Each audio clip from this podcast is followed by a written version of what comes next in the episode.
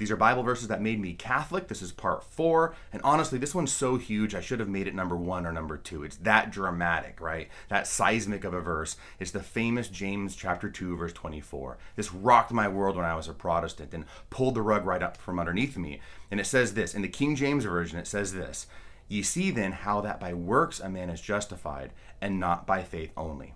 The biblical fact is that the words faith and only or faith and alone only appear here in James when he says you're not justified by faith alone. Paul says we're justified by faith. They use the same words. I couldn't get I couldn't get myself out of this. Dikaio in the Greek, justification.